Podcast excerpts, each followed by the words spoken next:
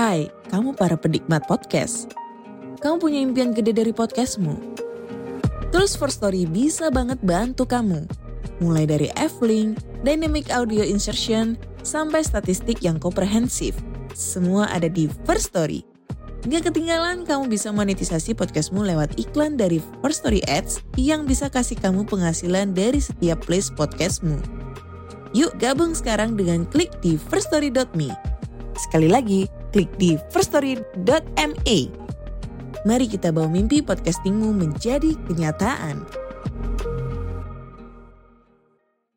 Sobat Malam Mencekam, sebelum masuk ke cerita, gue bakal ngenalin sebuah hosting keren nih. Dan hosting ini cocok banget buat kebutuhan kita. Namanya First Story. Nah, sedikit penjelasan apa itu First Story ya. Jadi ini adalah sebuah platform palu gada baru yang paling keren. Di First Story ini, kalian bisa menggunakan fitur-fiturnya 100% gratis loh. Kamu bisa mengupload episode terjadwal dan mendistribusikan podcastmu di semua platform hit podcast kesayangan kalian. First Story menyediakan customer service yang luar biasa berkat tim yang berisikan podcaster berpengalaman. Kamu bisa share podcastmu tanpa ribet dengan F-Link ini yang akan mencakup semua link platform dan sosial media kamu. Dengan First Story Ads, kamu bisa mengakses monetisasi dengan sangat mudah. Kamu bisa cairkan hasilnya kapan pun kamu mau tanpa biaya tambahan dan tanpa ribet. So, tunggu apa lagi? Gunakan hosting First Story sekarang juga. Assalamualaikum warahmatullahi wabarakatuh. Waalaikumsalam warahmatullahi wabarakatuh. Selamat malam sobat Malam Mencekam. Apa kabar Anda? Malam hari ini senang sekali saya Mang Ai dan tim dapat mengunjungi Anda untuk mengantarkan kisah-kisah nyata dari narasumber. Nah, Mas Reza ini mempunyai pengalaman yang cukup berharga untuk dibagikan kepada kita semua. Mas Reza, terima kasih ya sudah mau berbagi ke Malam Siap, Mencekam. siap. Sobat MM, Mas Reza memiliki pengalaman ketika tahun 2013 Mas Reza ini sampai menggelontorkan dana miliaran rupiah untuk sesuatu yang tidak diketahuinya. Tapi akhirnya toh Mas Reza tahu untuk Siap. apa dipergunakan uang itu. Nanti kita dengarkan ceritanya. Ini nyangkut-nyangkut juga dengan ritual ya. Kita ngobrol dulu dengan Mas Reza nih. Apa kabar Mas Reza? Baik, alhamdulillah, Mai. Terima kasih sudah mau ke studio MM nih Ya, untuk berbagi. Dari Bekasi ya, Mas? Reza? Dari Bekasi. Dari Bekasi. Jadi nginep nih di Bandung ya? Nginep di Bandung. Nginep di Bandung. Oke. Mas Reza boleh nanya-nanya dikit nggak nih? Usia berapa sekarang? Saya 40 sekarang. 40 ya. 40 tahun. Terus bisnisnya atau profesinya apa nih sekarang? Sekarang saya di konveksi ya. Saya usaha konveksi kaos. Kaos juga ya? Betul. Wah, bisa ngobrol nih masalah kaos nih kalau gitu. Siap. Sobat MM, semoga semua dalam keadaan sehat walafiat untuk mendengarkan kisah dari Mas Reza dan kami doakan Anda selalu dilimpahkan rezeki oleh Allah Subhanahu wa taala. Sobat MM, saatnya kita mendengarkan kisah dari Mas Reza. Silakan. Baik.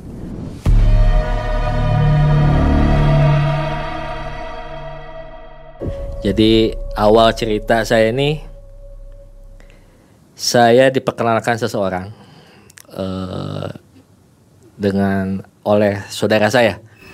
Oleh saudara saya kebetulan ini ada masih kaitan keluarga. Akhirnya saya dipertemu apa orang ini ketemu saya ini datang ke rumah. Sebut saja namanya Ijang. Ijang, hari itu namanya Ijang. Jadi dia datang ke rumah saya ini dengan saudara saya ini untuk keperluan pinjam modal. Akhirnya saya bertanya, itu pinjam modal untuk apa? Dia mengatakan untuk pinjam buat sunatan massal.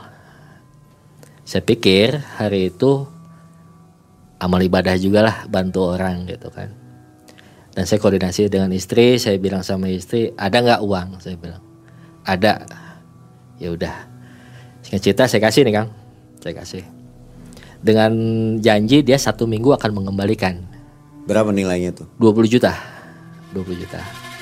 Nah, saya cuman berpesan ke saudara saya ini apa namanya eh, tolong pantau orang yang pinjam uang ini saya bilang karena buat saya ada rasa janggal karena ketemu saya nih bukan orang seperti bertamu dalam arti dari segi pakaian ya kang dia pakai pangsi dia dengan pakaian istrinya banyak gelang-gelang seperti itulah. Ya, kata saudara saya. Nah, seminggu, dua minggu lewat, ada kabar. Akhirnya saya bertanya nih ke saudara saya, ini gimana urusannya? Gitu loh, gimana urusannya? Ya nantilah Kang katanya, nanti saya ke rumah dengan yang minjem uangnya kemarin. Betul, malamnya tuh dia datang Kang, tapi dengan datang pun dia tidak dengan bukan berdua ya, dia datang ke rumah seperti malam itu. Dia datang dengan asistennya, dengan anak yang masih kecil, dengan istrinya, termasuk uh, saudara saya ini.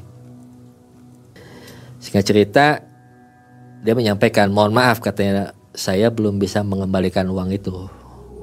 Tapi jangan khawatir katanya, masalah Mas Reja pun bisa kebantu kalau saya bisa uh, apa namanya menyelesaikan tugas dari dalam nih bahasanya. Ayah saya bertanya, tugas dari dalam tuh apa gitu loh. Karena harus masuk akal buat saya gitu. Saya bertanya seperti itu karena kerjaan apa sih? Bertanya saya pun tapi nggak bisa mengutarakan Kang. Gitu loh. Tugas dari oh ya. Entah kenapa hari itu istri saya datang. Yang saya mohon maaf, istri tuh biasanya suka punya feeling Kang. Kalau orang ini nggak bener gitu ini. Cuman hari itu istri ikut nimbrung duduk gitu loh. Dijelasin sama istri ada keperluan apa, mau pinjam uang seperti apa. Dan kami lupa uang yang dipinjam 20 juta tuh lupa Kang gitu loh malah hari itu kok kami bisa ngeluarkan uang notabene malam itu kami siangnya habis transaksi ada sedikit transaksi dari hasil bisnis saya itu dikasihkan kan 400 juta. 400 juta? 400 juta hari itu. Akhirnya saya karena hari itu nilai nominal besar istri ini bikin kwitansi surat pernyataan seperti apa. Dan itu dia sanggup mengembalikan nanti sekitar satu bulan gitu ya. gitu. Sudah nih pulang nah pernyataan dia pinjam uang ini diperkuat oleh istrinya. Udah tenang Kang Reza suami saya bisa selesaiin semua termasuk masalah Kang Reza pun nanti yang berkaitan dengan uh, misalkan hutang piutang atau apa bisa kebantu lah. Saya nggak punya hutang alhamdulillah saya bilang. Gitu. Udah beresin aja saya bilang gitu. Saya niat bantu aja saya bilang gitu. Nah, akhirnya pulanglah mereka.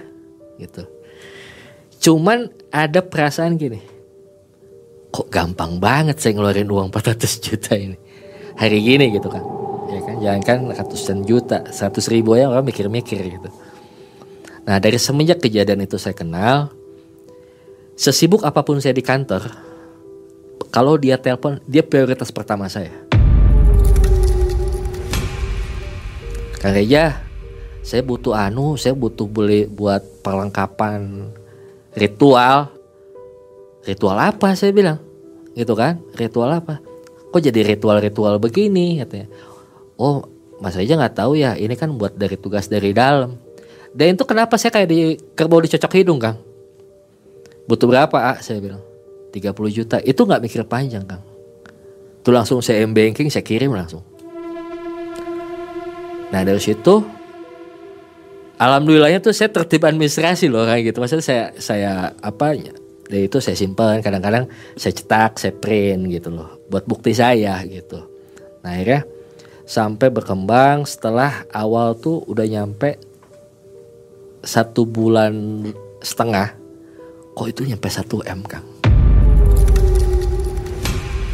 Nggak terasa ya? Nggak terasa satu m. Nah dari situ istri mungkin ngecek pembukuan masuk uang masuk uang keluar kok banyak ke dia gitu.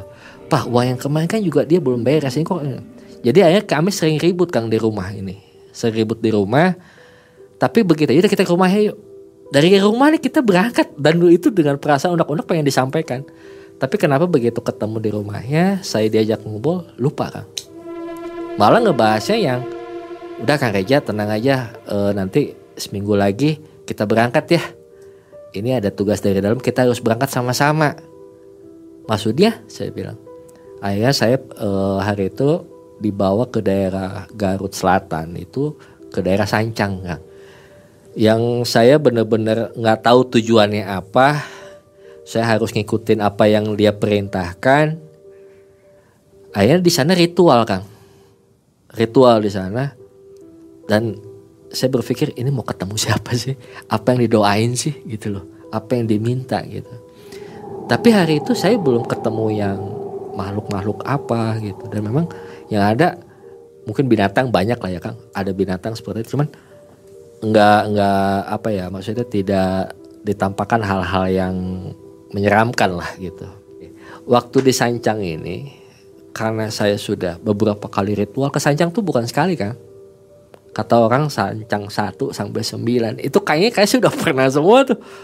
Yang sampai ngelewatin air seperti apa gitu. Karena sudah muak dan saya pun juga nggak ketemu apa gitu kan di sana tuh. Yang hanya dia nunggu dia ritual itu kan bukan se, se jam dua jam kan kami yang betul-betul terjaga itu dari jam 11 malam sampai subuh tuh nggak tidur gitu loh entah apa yang ini gitu. Nah pada puncaknya pasti kata dia tuh sancang berapa ya? Sancang lima apa sancang empat gitu lupa saya.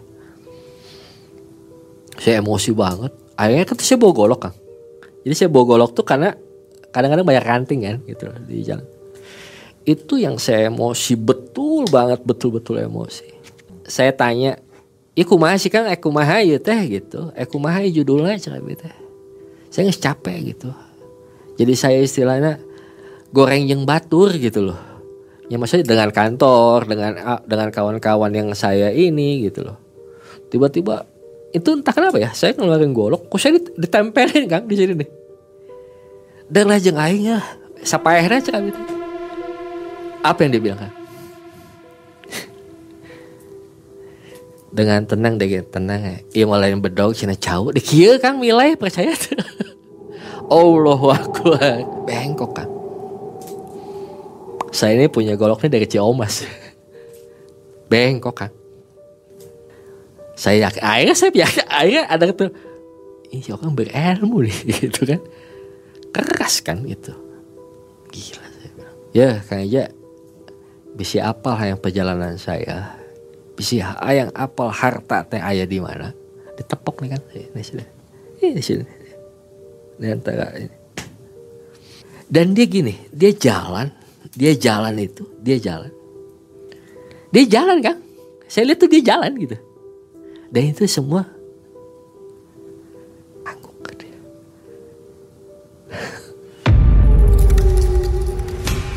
Akhirnya saya ditepok lagi sama dia. Sekelumit weh cina. Tenang sekali Kang. Tidak ada dia ditekan orang tuh yang panik, yang takut. Nggak ada. Tapi begitu dia ada punya janji sama orang, mungkin ditekan terus dia pusing atau apa, kabur-kaburan akhirnya ya seperti inilah kejadiannya. Gitu. Akhirnya pada makin ke sini makin ke sini nih, saya ngerasa ketipu nih Kang. Feeling ini udah merasa nggak enak gitu, feeling udah ngerasa nggak enak kok tiba-tiba ini uang saya keluar terus tapi saya nagih juga kok kayak sungkan kedua eh, kayak ketemu dia nih seolah kayak ngegampangin banget nih masalah. Padahal di rumah nih saya udah berduk ambis kalau nggak ada gue laporin nih gitu saya laporin nih gitu kan. Nah ayah makin ke sini makin ke sini saya cari informasi tentang dia nih. Cari informasi. Cari informasi tuh kebetulan di, tinggal di daerah kota Bandung juga ya kan? Tinggal di daerah kota Bandung saya tanya memang dia katanya kerjaan dia di rumah. Tapi dia suka bisa ngobatin. Oh berarti feeling saya benar. Berarti memang dia orang punya kemampuan mungkin seperti itu. Tapi banyak juga kang katanya tamu yang sering ke sini tamu saya nggak berpikir itu tamu ngapain kang. Jadi berpikir tuh oh ya mungkin beda tujuan dengan saya gitu. Ternyata orang-orang ini akhirnya di, pernah ketemu dengan saya di tempat parkir dekat rumah dia ini, dekat rumah dia ini bertanya ke saya. Kang, Akang tujuannya ngapain nih ke sini? Dan saya harus jawab apa dan bingung. Tahu saya disuruh suruh ikut, uh, saya suruh beli anu, beli anu. Oh, kalau saya kan katanya ada ada urusan tapi tentang keduniawian lah bahasanya oh saya nggak paham lah kalau gitu mudah-mudahan semua lancar aja saya bilang. Kang udah habis berapa? Akhirnya saya nggak nggak nggak bicara saya habis berapa? Kang saya udah habis 500 juta. Wow. Gitu loh. Akhirnya saya belum ada hasil apa-apa kan katanya dia mau eh, apa namanya mewujudkan uang. Bahasa bahasa dia mewujudkan uang ke saya. Entah bahasa si pelaku ke dia saya nggak tahu seperti apa gitu nah sehingga cerita waduh kayaknya ini uang-uang yang saya ini berpikir sudah logik logis aja kan maksudnya dengan uang yang saya kasih kasih ini mungkin mungkin zaman sekarang nih kayak trik pesulap merah atau siapalah ditampilkan seperti apa uang mungkin uang-uang dari korban-korban ini. Pikir saya ada udah kepikiran ke sana kan tapi saya nggak bisa seolah tuh mau ngomong tuh susah kan itu masih terbawa tenang Kang Ria tenang Kang Ria gitu loh. Dan masih saya masih percaya. Makin ke sini makin ke sini makin ke sini wah makin berantakan nih Kang. Di rumah sering ribut ya kan? Terus konsentrasi kerja pun akhirnya buyar gitu loh.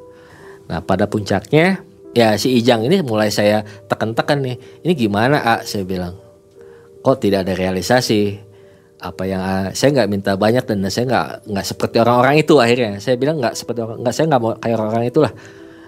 Itu mah terserah mereka cuma saya minta balikin aja duit saya saya bilang gitu. Sabar kang ya kata ini belum waktunya. Entah kenapa saya pun nurut lagi kang gitu loh. Saya nurut lagi oh ya udah udah saya pulang lah. Tapi kalau sudah saya meninggalkan rumah itu baru saya nyampe mobil tuh aduh kok gini sih? Kok gini sih gitu. Akhirnya jadi ribut lagi di rumah.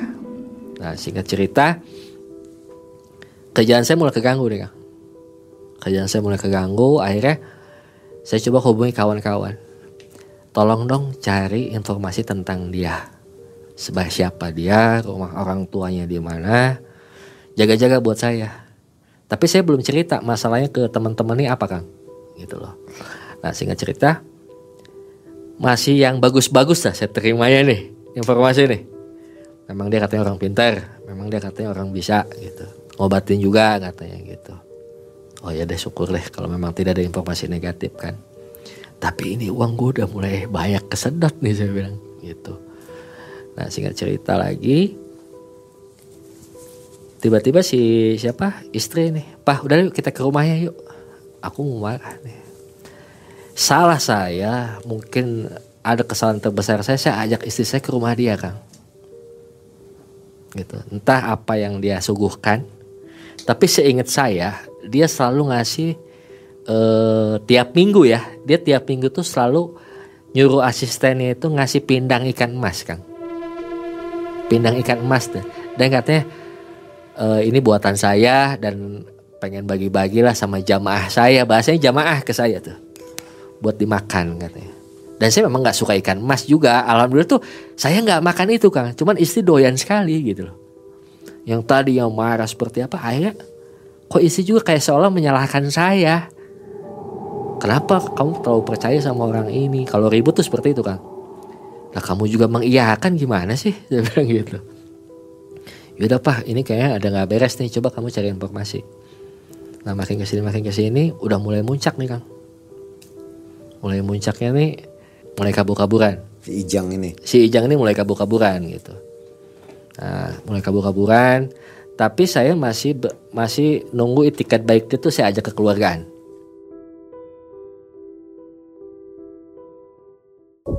Ayo mau gimana nih? Tapi dia dengan tenang dengan saya pun juga istilahnya bawa aparat ya kan bawa aparat kawan-kawan saya yang dalam arti saksi kalau saya ada apa-apa lu backup gua. Takut gua lepas emosi atau apa saya bilang. Akhirnya begitu ngobrol anehnya kawan-kawan saya punya aparat. Hanya duduk diem dan senyum-senyum aja gitu loh. Dan dia dengan tenangnya dengan cara ngobrol dia tenang berarti orang ini udah bisa dibilang saya yakin percaya atau memang ini gayanya dia gitu. Pikir saya gitu aja hari itu. Nah akhirnya mulai kejadian banyak saya laporkan ini masalah setelah saya ketemu orang-orang yang ngerasa ketipu kan gitu loh. Akhirnya saya rekap tuh. Si Anu saya sebut lah yang punya toko emas di toko Bandung nih kota Bandung. Kang saya udah hampir dua batang eh dua kilo emas saya habis Kang sama orang ini tapi saya nggak punya bukti Kang katanya. Gimana ya? Nah saya tanya ini kamu buat apa dulu? Dia iming-imingi apa? Munculin uang Kang. Tapi saya udah lihat Kang uangnya. Logika saya bermain juga. Oh kayaknya uang uang korban juga yang diliatin dia nih. Uangnya ada di mana? Itu kang saya lihat uh, apa tong plastik biru itu kang yang buat air itu. Yang buat air itu katanya penuh uang kang kita nggak tahu di bawahnya apa kan nggak tahu. Tapi atas itu uang. Dan saya suruh ngambil kang. Awal tuh 5 juta. Dan ya bener saya pakai. Asli gitu loh. Asli. Wah masa sih? Zaman sekarang masih ada yang gituan saya bilang. Nah akang sendiri nanya dia ke saya. Kok ngabisin duit sekian banyak buat apa kang? Ya itu. Saya bilang suruh buat beli anu beli anu ritual anu. Padahal gue nggak pernah ikut. Cuman saya pernah diajak ke apa namanya ke daerah-daerah yang memang istilah kata saya harus ritual gitu loh dan saya pun bingung di sana ngapain kang dan hanya diam ngelihat lirik kanan gitu loh. Nah dengan dasar itu akhirnya saya panggil empat mata nih. Ijang mau gimana? Saya bilang. Saya dengar dari dari orang-orang itu kamu bisa munculin uang. Apakah memang ini tujuannya? Saya bilang. Dan dia jawab dengan tenang, iya Kang, saya punya bahasa dia jalur sababiah. Saya punya ada uang hibah nih katanya. Tapi harus ada ritual anu ritual anu yang harus memang saya harus laksanakan itu gitu. Nah singkat cerita, kalau memang benar kamu bisa mewujudin uang, buktiin depan saya. Itu posisinya udah marah kan. Udah marah sekali gitu. Akhirnya hari itu uh, gini. Waktu saya marah ini ternyata dia mengundang salah seorang orang pinter, orang Bandung, orang Cililin ini kan. Dan saya tahu orang ini pun juga istilahnya orang pinter. Kenapa? Saya dengar informasi ini orang ini buka pengobatan dan pasien itu banyak kan. Asep namanya Asep lah kita itu. Nah dia itu buka pengobatan tapi kenal dengan orang ini kok dia begitu manut loh, begitu nurut. Wah gila ini orang bilang Pak eh Pak Asep ini jago lah gitu loh. Tapi kok kenapa nurut oleh si Ijang ini gitu? Eh Pak Asep saya bilang gitu kan ini bisa nggak? Saya bilang apa namanya yang dia lakukan ini bener real nggak? Saya bilang. Mungkin sudah didoktrin atau memang sudah jadi kelompok mereka itu dia bilang ke saya cuma begini. Udah kang Ija tenang. Milik kita mah di depan cuma saya harus ikutin dia nih. Dalam arti saya harus backup dengan kemampuan yang saya miliki nge-backup dia katanya. Maksudnya saya bilang. Karena yang jaga-jaga uang ini katanya bahasanya hodam ya kang. Hodam uang ini bisa bisa kasarnya kalah dengan ilmu saya juga katanya. Ayo wah ini udah nggak beres nih ngomong-ngomong masalah yang gak real gitu loh. Mungkin si Ijang ini nangkep kang. Perasaan saya ini Reza ini udah nggak percaya gitu. Reza ini udah nggak percaya. Reza mau bukti ada kami kumpul di satu ruangan kumpul di satu ruangan. Ini tuh lampu nyala dia cuma begini. Itu keluar uang kan dari lampu itu berantakan tuh wish luar biasa sih bilang entah itu trik atau apa pun itu tapi memang saya lihat betul uang itu keluar dari lampu itu. Ini datang dari mana ya? Atau ada yang ngaur-ngaur uang dari atas? Oh ini internet kok saya bilang. Nah, akhirnya tuh pakai kang Eja buat ini dulu mah buat bukti mah. Saya pegang eh, asli apa enggak nih? Saya pakai belanja kan di Indomaret itu. Saya pakai belanja dan laku. Wah canggih. Nggak perlu itu seratus ribu? Eh campur kan Campur. campur ada 50 ribu ada 100 ribuan lah. Tapi yang ada pecahan 20 ribu nggak ada. 50 ribu 100 ribu lah. Nah akhirnya cuman buat saya ini mikir gini logika saya bermain gini kalau orang mau kerja eh mau uang lu kerja gitu. Bukan hal-hal begini ditambah wah ini kok kalau punya ilmu begini kayaknya nggak usah kerja enak banget ya tinggal begini-begini aja saya bilang gitu Nah, akhirnya pada akhirnya begitu saya tekan tekan tekan tekan lagi, akhirnya dia bilang terakhir gini, "Eh, ya bisa nggak ke rumah saya? Gitu. Kalau bisa bawa istri, kalau nggak bisa nggak apa-apa. Akhirnya saya istri, wah ini karena istri harus jaga anak kan di rumah. Akhirnya saya berangkat dengan supir saya. Saya berangkat dengan supir.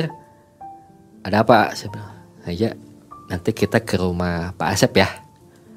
Di situ ada tempat kita ritual terakhir. Udah tenang, masalah Kang Reja punya utang atau apa pun di luar mau bangun usaha, punya modal juga istilahnya. Saya karena Kang Reja sudah bantu saya. Kang Reja saya prioritasin. Dibandingkan dengan yang lain. Ada bahasa seperti itu juga ke saya memang. Jadi kalau yang lain gimana? Ah, saya bilang.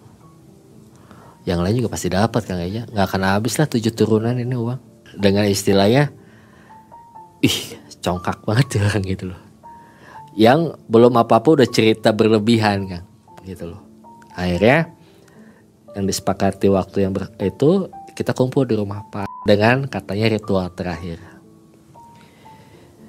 dan dia sempat minta uang lagi ke saya itu. Kan ya ada uang 5 juta nggak? Katanya. Kita buat beli perlengkapan terakhir nih. Karena mikir saya saya pengen cepet beres dan saya sudah muak gitu. Pengen udah deh beres pun juga saya nggak mau lebih uang saya kembali aja deh. Saya bilang gitu. Ayo buat beli apa? Saya bilang. Harus beli apel jin nih. Nih katanya Kang Eja alamatnya. Kalau bisa Kang Eja yang ngambil ya. Dan saya tuh saya pergi ke daerah di kota Bandung di Kira Condong. Itu betul kok minyak apel tuh apa saya pikir buah apel kan tapi buah apel gitu. Ternyata kok ada kuningan emas gini ya? Gitu kan oh ini makanan apa ini? Saya bilang gitu kan. Saya beli akhirnya ketemu orang itu saya bawa saya langsung pergi lagi untuk ritual itu. Pas jam 10 malam kami berangkat ke belakang rumahnya si Pak Asep ini ada satu gubuk sampingnya itu sumur. Sesajen itu udah lengkap ya. Ada ya apa sih kopi apa gitu kan. Tiba dia gini entah siapa yang masuk ke badan dia. Dan itu suara berubah kang. Dia bilang Pak Asep nih nanya siapa ini? Saya nih yang punya duit. Dia bilang. Saya yang dipanggil kanjeng dalam kanjeng dalam tuh saya saya nih yang punya duit dia bilang. Saya yang dipanggil kanjeng dalam, kanjeng dalam tuh saya. Dan dia saya inget banget dia ngomong bahasa Jawa tapi katanya sih Jawa buhun ya. Yang bahasa itu jeleng kene, jeleng papat, jeleng dajo dia bilang. Apa artinya saya bilang ini kan? Dan dia masih diem lah. Itu saya udah muak banget kan. Posisi ini. Ini mau sandiwara apa lagi ini saya bilang. Aura tuh panas ya kan. Aura tuh panas. Panas tuh dalam arti ke angin sepoi tapi panas tuh bener karena di ruangan di dalam gubuk itu karena mungkin banyak orang saya si Pak Asep si asisten itu terus si ini dukun inilah gitu loh ritual setelah apa namanya saya dia ngomong masukan begini. Dan itu orang pintar yang namanya Asep ini begitu manutnya kan siap kanjeng siap kanjeng gitu loh. Nggak lama dari situ tiba-tiba ada angin kan angin. Dan angin tuh betul-betul gede. Saya sempat ngucap di astagfirullah ini "Wah, angin apa nih saya bilang. Nah itu seperti apa mata kucing. Kalau kita center tengah malam itu kan nyala itu kan kucing itu itu cek cek cek cek cek itu diem di samping pelaku si, si dukun ini Ijang. si Ijang ini. Wih, tapi nggak nggak kelihatan kang nggak kelihatan wujudnya apa tuh nggak kelihatan Nah nggak lama dari situ ada gempa kan. Gempa itu betul gempa. Jadi si gubuk ini kan kan dari kayu ya. Kretek, kretek, kretek. Dan itu betul berasa. Dan itu saya lihat posisi walaupun gelap ya ruangan, tapi saya lihat dari cahaya mat bulan ini si kopi nih gitu, gitu deh. Itu sampai astagfirullah, astagfirullah, astagfirullah. Semua ngerasain. Si Pak pun sampai kayaknya tenang, kayaknya tenang, jangan tolong lompat ya, tolong lompat gitu. Ada bahasa gitu. Kalau saya sudah di puncak kesabaran saya sudah habis, kedua saya ingat istri itu marah-marahnya gitu loh istilahnya apa kerjaan gue jadi keganggu ini akhirnya kondisi yang saya alami malam itu kayak udah harus saya lawan nih. Sampai dengan keberanian saya saya sempat berucap gini yang disebut kanjeng-kanjeng dalam yang katanya merasuki dia. Bahasa mungkin bahasa gangsternya darlah jeng aing gitu. Mana yang anak kanjeng dalam teh.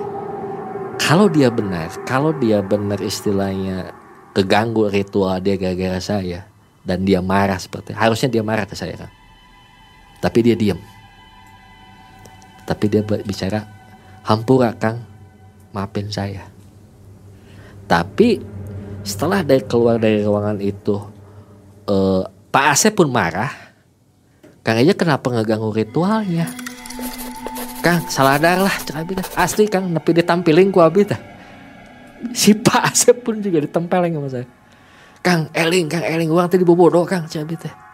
Tapi dia dengan tenang, Kang Reja tenang. Uang segitu keganti sama saya juga. Ada perasaan nyesel saya setelah kejadian itu paginya nih Kang, paginya sempat saya nggak tidur. Pala tuh sudah sangat berat, saya pengen cepat istirahat. Saya tungguin nih sampai bener gak nih orang. Gitu akhirnya kayaknya katanya nggak pulang dulu loh kenapa dia nyuruh pulang saya kalau mau bawa pak apa ganti pakaian udah nginep aja di sini. Mungkin dengan dia seperti itu ada kesempatan dia kabur ternyata betul. Dia meninggalkan kita. Asep eh Pak Asep yang punya rumah saya asistennya pun ditinggalin. Gitu. Akhirnya saya tanya asistennya setelah itu kamu orang terdekat datang ke rumah saya malam-malam. Kamu tahu dia seperti apa. Apa yang dia lakukan sebetulnya. Kalau dia presiden bertahan. Memang betul dia bisa mewujudin uang. Ternyata dia pun korban asisten ini. Kenapa dia bertahan? Ternyata dia pun tamu tadinya. Dan dia pun habis rumah kan. Mungkin disebut penggandaan bukan penggandaan ya kan. Dia nggak bisa munculin uang katanya mewujudkan uang lah intinya gitu. nah, akhirnya dia mulai kabur-kaburan ya kan mulai kabur-kaburan saudara saya yang memperkenalkan saya dengan pelaku juga istilahnya ternyata kenapa nggak ngomong ke saya kalau dia pun korban gitu loh kang dia punya usaha mobil rental habis 17 mobil dia ternyata sama pelaku ini. Nah pertanyaan saya pun sampai detik sekarang. Uang sekian besar itu ke mana kan? Ya kan? Gak mungkin dia gak punya aset. Gitu loh. Mungkin ada yang bisa kita sita lah. Atau bagaimana kan pikir wah ini sudah tidak tidak logis aja gitu. Nah sehingga cerita akhirnya saya sudah di puncak kemarahan. Saya bikin laporan polisi kan bikin laporan polisi dengan dengan apa namanya uh, substansi isinya itu saya penipuan penggelapan lah uang saya akhirnya diterima oleh pihak kepolisian sampai saya diperiksa juga mulai dipanggil nih istri pelaku tapi anehnya cerita polisi ke saya yang penyidik ini sempat berantem antara polisi dan polisi kan setelah istrinya diminta keterangan kan aneh jadi yang satu membenarkan perilaku istrinya, membenarkan perilaku uh, si uh, pelaku ini. Belum kenal kan? Malah ada salah satu pejabat polisi bicara, kok kita yang berantem ya katanya. Udah gak logis gitu. Akhirnya dari situ karena mungkin dia bongkar saya bongkar kejahatan ya kan saya bongkar kejahatan saya mulai merasakan yang aneh-aneh di rumah kan ini awalnya istri karena istri sempat ngalamin insomnia tuh selama satu bulan sampai dua bulan lah Kang. Karena begitu dia nutup mata ini, kebayang dia tuh kuntilanak Kang.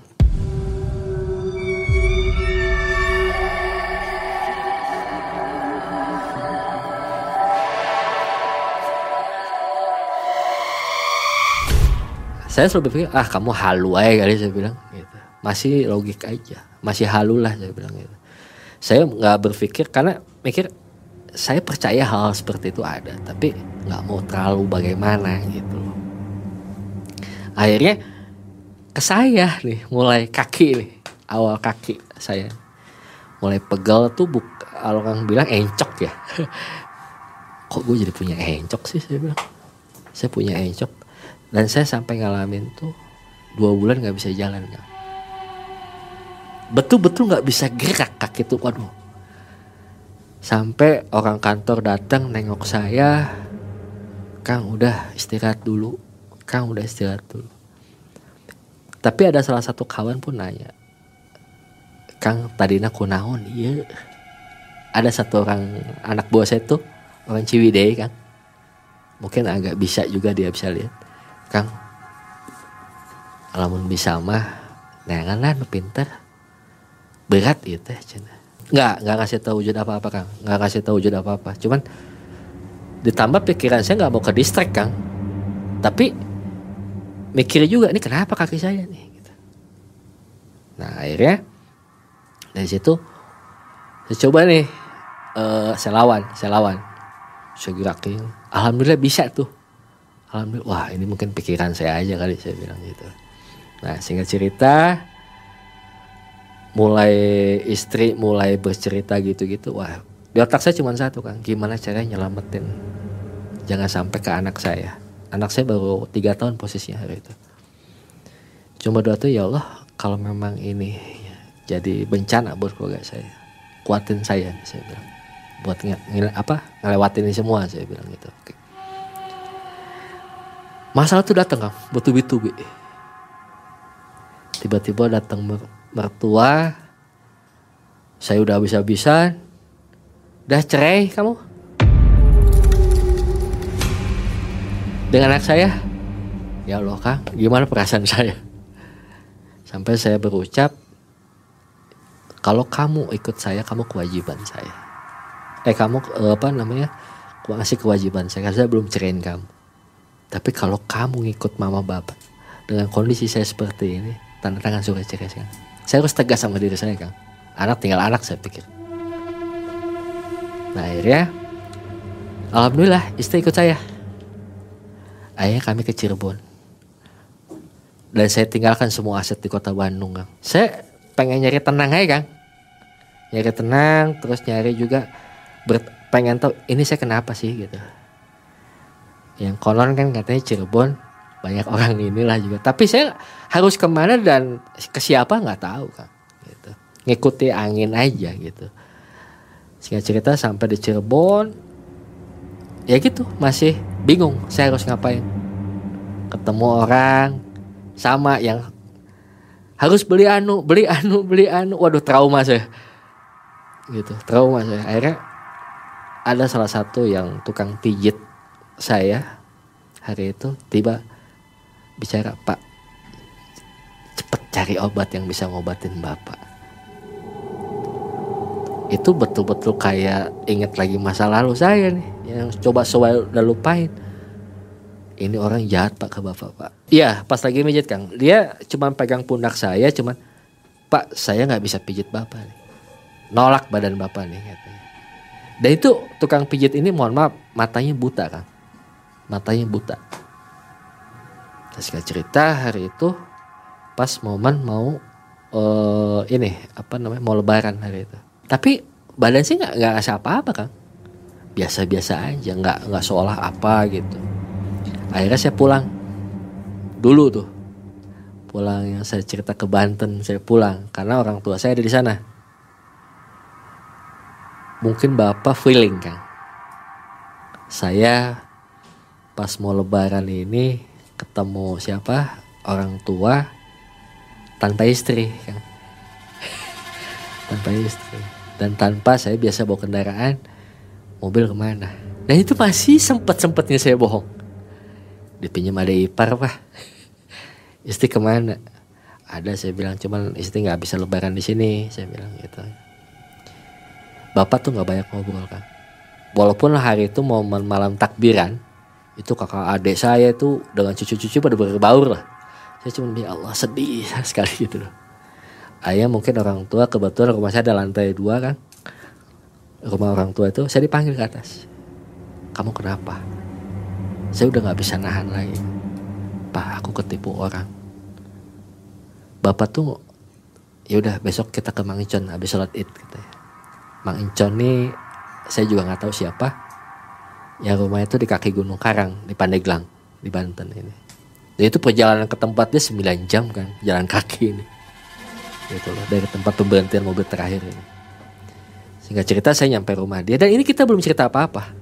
Saya dengan bapak tuh belum cerita apa-apa. Alhamdulillah nggak ada kang. Di jalan nggak ada apa gitu nggak ada. Begitu saya masuk ke rumahnya tuh saya nggak boleh masuk kang. Wudhu dulu kamu katanya. Ada pancuran tuh. Saya tuh wudhu kang saya pikir hanya sekali wudhu saya masuk deh wudhu deh sana Bapak saya akhirnya nangis bertanya, ayah naon budak kurang, kenapa anak saya nih gitu loh. Sok bereskan wudhu lah. Sampai 40 kali saya wudhu kan. Baru saya diizinkan masuk. Ayah begitu saya duduk di apa di ruangan tengahnya teh. Iya budak kena gendam ya teh. Mana lagi duitnya hiji koma delapan. Ya lo kok tahu dari siapa? Gitu. Tahu dari siapa? Gitu. Nah, singkat cerita. Sok sini ambil baskom kamu tuh. Ambil air tuh di pancuran. Saya isi dulu baskom kan saya bisa adan? Adan. Bisa salawat salawat kamu ya katanya. Siap. Sok aja begitu saya masukin air ke bas apa tangan ke baskom saya suruh putarkan itu air. Itu kelihatan pelaku itu lagi ritual di suatu saya lihatnya itu di pantai eh di laut. Dia lagi menghadap ke laut tapi ada karang. Dan itu banyak sesajen gitu deh. Dan itu uh, dia pokoknya lagi ritual di laut. Ijang gitu. Si Ijang ini. Iya lain pelakuna kata orang pintar teman bapak ini bapak pun nangis kang. Anak saya sampai di naon kereta gitu. Diapain itu? katanya. Lihat kang lihat. Budak mana itu ditumbalkan itu Wah kang makin ngedrop saya. Udah mikir tuh Waduh gila mati gue nih Mati nih. Jadi kayak hidup mungkin hidup nggak jelas saya nanti nih gitu. Itu sampai saya dikasih waktu kang Dengan bapak nih. Iya ayah di laut eh, Satu Apa pantai di Pelabuhan Ratu Karanghau kang Karanghau sana. Buru iya ayah barang foto iya budak ejeng nu ditipuan teh ayah di handap karang cokot ke dia. Dan itu saya dikasih waktu harus balik lagi kang. Ke sana. Ayo kami turun. Baik cina saya untuk kudu dijemput ke saya turun ke kota ya cina. Gitu. Nanti kita ketemuan di rumah bapak gitu. Itu kami saya bapak ibu juga ikut almarhum uh, supir saya. Eh supirnya bapak sorry. Supirnya bapak ikut. Berangkat kami ke sana dengan mobil bapak berangkat betul kang ada yang anehnya ini dia dapat foto-foto saya dari mana gitu. Ada foto anak saya foto istri saya dan foto korban-korban yang lain tuh ada kang dan itu diikat benang merah diikat benang merah tuh tebal ya mungkin sekitar berapa lapis gitu tapi saya cium itu saya cium itu baunya bau kayak minyak apalah gitu minyak minyak misik. Ya, kayak misik Arab gitulah gitu ya. Itu karena perintahnya harus diambil semua termasuk foto-foto korban itu. Itu kalau kurang lebih ada ya itu yang saya bilang ada 24 orang ini saya ambil kan termasuk saya ini. Sok jadikan selamatkan itu batu sekalian. Bawa itu kan itu perjalanan kami pulang itu di daerah Lido ya itu mobil itu berat banget kan berat kata supir saya nih nah gigi dua teh berat gitu Padahal jalan nggak begitu nanjak ya Kang. Beratnya pas di lido tuh. Bapak cuma bilang, nyingkah mana cina. Tolong ganggu sih cina gitu. Dan itu alhamdulillah lancar ya. Seketika, itu seketika. Saya berpikir tuh gini, Bapak, iya ayo milu, ya Bapak teh gitu, ayo milu, ya. Nah cuman akhirnya ketemu nih Kang. Saya langsung pulang, hari itu pulang. Orang yang ngobatin saya ini sudah ada di rumah saya. Dan itu langsung dibakar semua foto itu kan. Sama pancon ini dibakar. Dan itu kan ada sisa bakaran tuh. Sisa bakaran foto-foto itu. Sisa bakaran foto itu. Sama dia tuh dimasukin ke ini Kang. Apa kayak bo, apa song-song bambu ya. Bambu itu dimasukin. Karena ya dibawa dibawa balik ke tancapkan di gunung cina. Bahasanya gitu. Saya Nah itu uh, balik lagi pas wudhu terakhir tuh kang. Jadi kayak lakban tuh mengai lakban ditempel kayak pat gitu lah. Jadi saya kayak ada gitu tuh, kayak ada yang lepas dari badan saya. Nah pikiran saya pun kayak ah gue udah sehat deh gitu. Udah, tapi udah mulai berpikir tuh jernih gitu loh. Nah, tenang orang tua juga sudah tahu ini udah tinggal ini. Ayo ah, udah saya balik lagi ke Cirebon tuh. Yang saya nggak punya saudara, di Cirebon nih saya nggak punya akhirnya modal nekat lah hari itu. Alhamdulillah saya bisa bangkit lagi lah. The best seller lah. Alhamdulillah hari itu saya sampai masuk Pinterest juga hari produk saya kan saya di, di ada salah satu pegawai saya nih. Istilahnya berselisih paham lah dengan saya. Dia kebetulan bagian finishing di tempat kerja saya. Nah itu lagi main beres dari sini hujannya ada lagi dari pegawai orang dari pegawai saya sendiri. Ferry. Ferry. Jadi dia cuma ngancam saya. Karena dia nggak ditunjang profesional dia kerja saya tegur dia banyak kasbon juga. Udahlah saya bilang kamu udah nggak usah bayar lah kasbon yang penting kamu keluar dari tempat saya. Dia ngancam saya kan lima langkah saya keluar dari toko bapak nih. Jangan sebut saya orang Cirebon kalau nggak bisa tutup toko bapak. Akhirnya gejolak. Banten saya muncul juga tuh. Karena saya ada turunan Banten juga kan. Sok darah dagoan gue aing. Ah. Tidak terjadi apa-apa kan. Malam itu nggak apa biasa aja. Dia berhenti. Nah besok pagi ya kan. Sekitar jam 8 pagi saya bersih-bersih toko dan itu. Kemunculan ular itu bukan satu dua kan. Itu ada mungkin ah puluhan kan. Itu betul-betul gini deh. Di ruang workshop belakang di tempat alat potong gitu. Dan anehnya pakai paku tembak gitu. Dan saya sampai lempar kayu ini hilang kan. Hilang. Bukan asap kan? Nggak ada asap sih cuman hilang ya hilang. Gimana Allahu Akbar. Apa lagi ini sebenarnya? Sudon sudah pasti ke dia saya. Karena biasanya pegawai itu datang sekitar setengah sembilan pagi itu kan ada salah satu pegawai saya saya sebut namanya lah Karsewi ya Karsewi ini. Pak kok situasi workshop begini ya saya cerita ya emang kamu ngerasain oh sepi gitu pak katanya. Gitu saya orang Cirebon pak katanya. Nggak bisa nggak apalagi ini uh, kebetulan daerah Harja Mukti ini kan katanya itu tanah-tanah keraton kan yang saya jadiin workshop ini katanya tanah keraton gitu loh. Cuman disewa-sewakan gitu loh. Kang katanya ini kan kebetulan tanah keraton. Kalau ada hal-hal begitu tuh kelihatannya jelas Kang katanya. Aduh nggak paham juga saya bilang gitu tapi saya tidak berpikir lagi kalau harus berobat ke yang di Banten Kang. Akhirnya Kang coba di Cirebon kebetulan ada salah satu pesantren di daerah Jawinangun saya diantar ke sana. Akhirnya saya cerita Pak ini kenapa ya tempat bla bla bla bla? Ya udah bahasanya kamu dikerjain orang seperti apa? Dia tak saya cuma satu aja kan kalau ada masalah-masalah gitu. Gimana caranya anak istri saya selamat pegawai saya selamat karena mereka ikut saya saya tanggung jawab gitu kalau ada apa-apa Akhirnya sampai kami hijrah ke Cirebon. Eh apa? Ke Jogja, sorry. Pindah lagi. Pindah lagi ke Jogja. Makin terpuruk hidup saya di Jogja kan. Dan itu hanya empat tiga empat bulanan lah saya di sana mebel alat-alat dijual kan kayu-kayu tuh saya jual semua betul-betul dijual murah banget lah gitu. Ini kisah yang sebelumnya uang nggak kembali ya, yang nggak kembali kan Jadi dianggap laporan polisi juga putus ya, putus tidak ada perkembangan lah. tidak perkembangan. Apa ini efek dari kejadian itu atau gimana? Kalau saya berpikir sampai detik sekarang dengan usaha saya yang kadang-kadang maju, kadang-kadang ini gitu. Apakah efek yang masih ada di badan saya? Dan itu penyakitnya selalu dikadalin orang gitu loh. Apa karena memang saya gak bisa galak sama orang atau tegas sama orang? Padahal saya kurang apa gitu. Tapi yang itu yang terjadi gitu kan.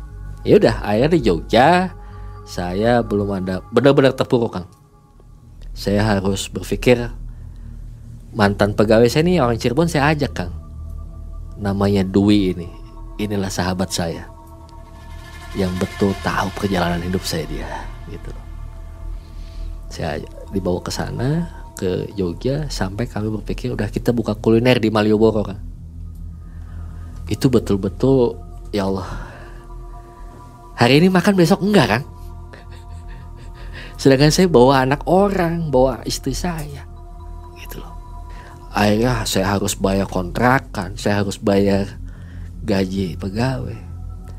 Tapi apa pegawai yang itu sampai saya terakhir itu saya punya sedikit uh, tabungan kan, tabungan emas nih. Tanpa sepengetahuan istri saya, saya jual. Buat bayar gaji pegawai yang ikut saya nih. Tapi apa yang terucap dari dia? Wi, antar saya yuk uh, ke pe, eh ke tukang jual emas di mana? Saya bilang, yuk kita cari aja pak. Begitu saya terima uang, kurang lebih hari itu 6 juta kan, 6 juta. Wi, saya kasih kamu 3 juta dulu ya. Bapak jual emas buat bayar ini, buat bayar saya. Enggak pak, nangis saya kan. Kita hidup sama-sama pak, udah.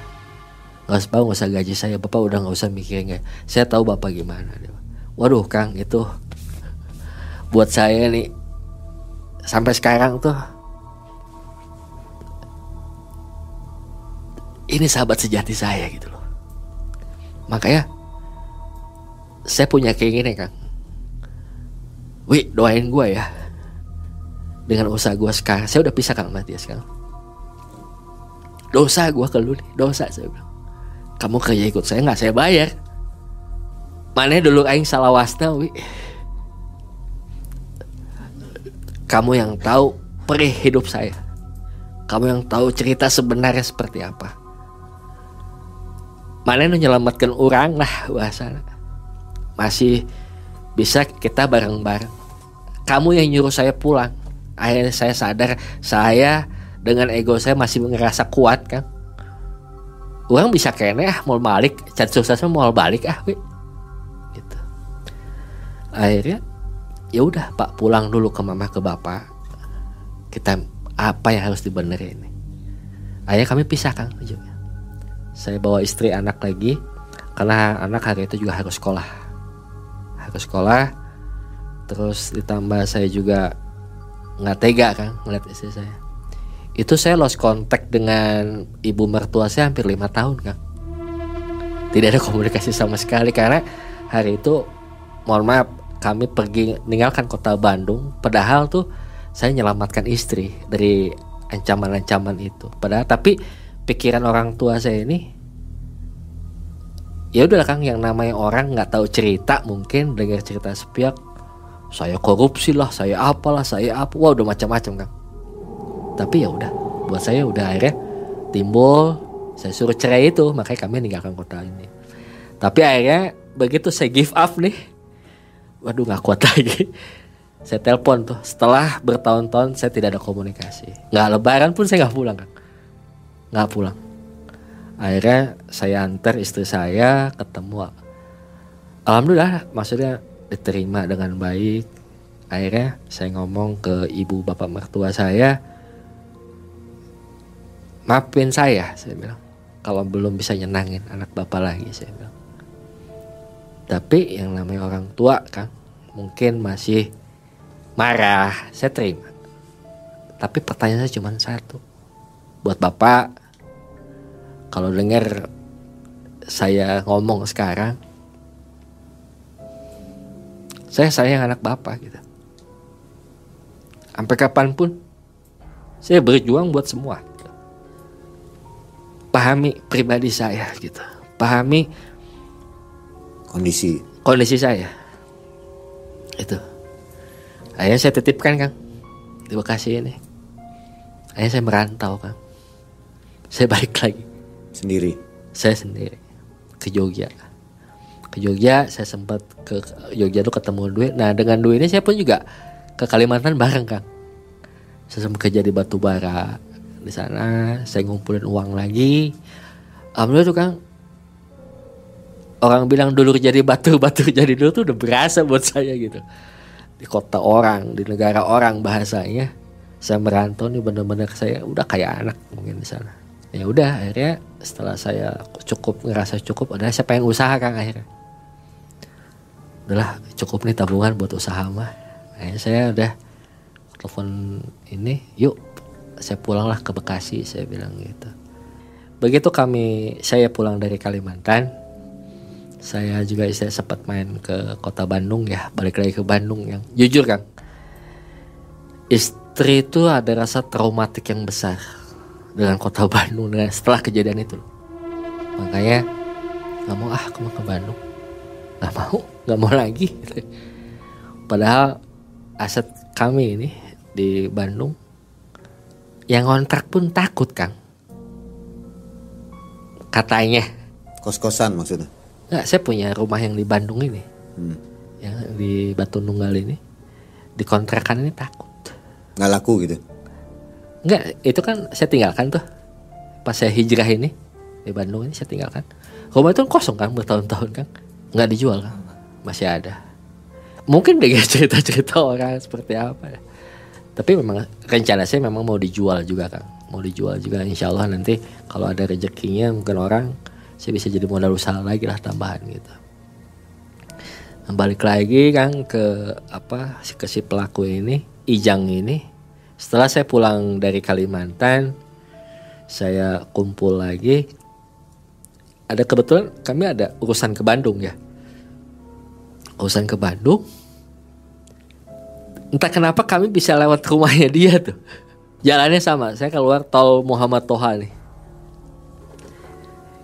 tapi kenapa juga kita makan juga hari itu kita makan di rumah restoran itu Nah itu mungkin sudah jalan Allah nunjukin lagi. Tiba kami lagi makan, makanan sudah datang, kita lagi makan. Tiba-tiba istri teriak dengan bahasa kasar Sundanya itu. Pemajikan si anjing wah sih. itu lari kang dari rumah makan tuh dari kita kan makan di luar nih. Itu lari ke jalan. Itu ya ngelihat si istri pelaku ditempeleng kang. Pak bahasa anjing sih ya cina Wadah. mana cina suami kamu gini gini sampai orang-orang datang dibawa akhir kata orang yang apa sih sebutnya yang misahin ya kang yang misahin udah pak pak katanya. Dibawa masuk aja ke restoran katanya. Saya nggak kasih budi baik kang. Ingat sakit banget gitu dengan apa yang saya alami. Saya pertanyaan cuma satu. Salah gimana ke mana gitu loh. Aja cina. Kita ke rumah aja lah. Ya Allah kang. Kalau ngelihat nominal dengan kerugian yang sangat besar itu saya dibawa ke rumah dia. Ternyata dia tinggal di suatu bedeng-bedeng gitu kontrakan gitu kan. Kontrakan tapi bedeng-bedeng yang istilahnya. Mohon maaf ya. Layak nggak layak lah buat dipakai akhirnya kami lagi datang ke tempat itu ke rumah dia. Tiba-tiba datang ibu si istri pelaku ini. Aduh kayaknya cina hampura mama. Saya nggak kasih budi baik mana si anjing saya bilang. Bahasa sudah kasar kang mana si anjing? Duh kang katanya saya juga amit-amit mobil amin dalik. Katanya. ketemu menantu kayak gitu lagi. Mama gebeak iman di depan teh mama nepi kaki hirup teh gitu. Sehingga cerita dia masuk ke dalam nih si istri pelaku. Ngeliatin handphone kan bawa handphone. Kayak iya punten Dan saya lihat itu foto pelaku Kang. Sudah tuh. Sudah lagi dikafanin. J- udah jadi meninggal lah, udah meninggal udah kapas gitu kan. Sahaya. Nyata si. Ijang. si Ijang ini. Si Ijang ini. Karena mungkin saya masih marah, terpercaya, orang. Lawan bener mak. Pak eh cek deh. Di mana kuburan anak? Ayo a, ku abdi diantar. Orang kak, ibu nak cina. Di daerah arah mau ke Soreang kang, sana. Oh ternyata dia orang sana. Sedangkan keluarga besar istri daerah sana juga gitu loh. Nah akhirnya begitu ngobrol, saya ketemu ibunya. Singkat cerita saya ketemu ibunya. Itu ketemu ibunya, ibunya udah begini kang. Gemeter ya. Gemeter. Karena dia sering didatengin orang yang lagi dia nyari anaknya inilah gitu. Ibu masih ingat saya, saya bilang, aduh ayah sehat, nggak usah nanya sehat lah. Abdi sampai rusak ku anak ibu, tapi abdi ngedengar anak ibu sudah meninggal. Ya ibu mohon maaf saya bilang, ini buahnya saya bilang. Ibu dulu inget gak bahasa ibu? Ibu jatuh sumpah ke saya. Rek hidung, rek berem, mangga nyangakeun. Tak iya meren kejadian. Sana suabi maut teh. Walaupun kata pengakuan istrinya katanya ditembak Kang. Ditembak katanya. Entah siapa ditembak.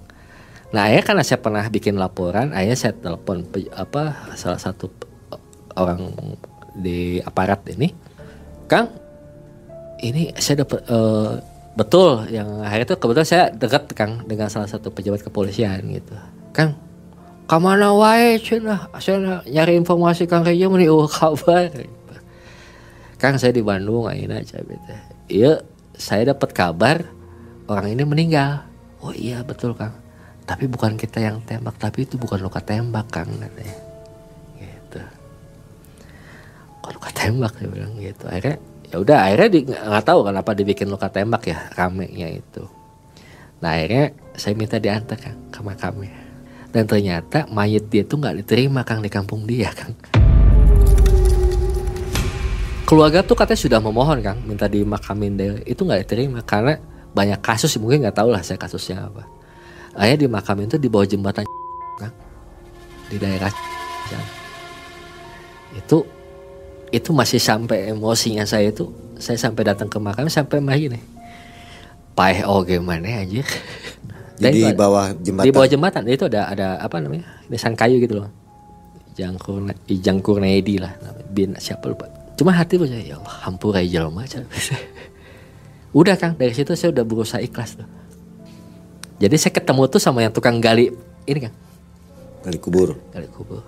Akhirnya si tukang gali kuburnya cerita gitu kang ingat saya nu gali cina kok itu pasti gali lu berit gini kang ya tikus gitu banyak tikus banyak di dalam ayo jadi buat saya ada rasa gini kang amit amit ya Allah jangan sampai kita punya kelakuan begini gitu Jadi liangnya itu udah banyak udah banyak tikus. Tikus. Nah di tempat yang dia dimakamin sekarang pun sama kan katanya banyak tikus.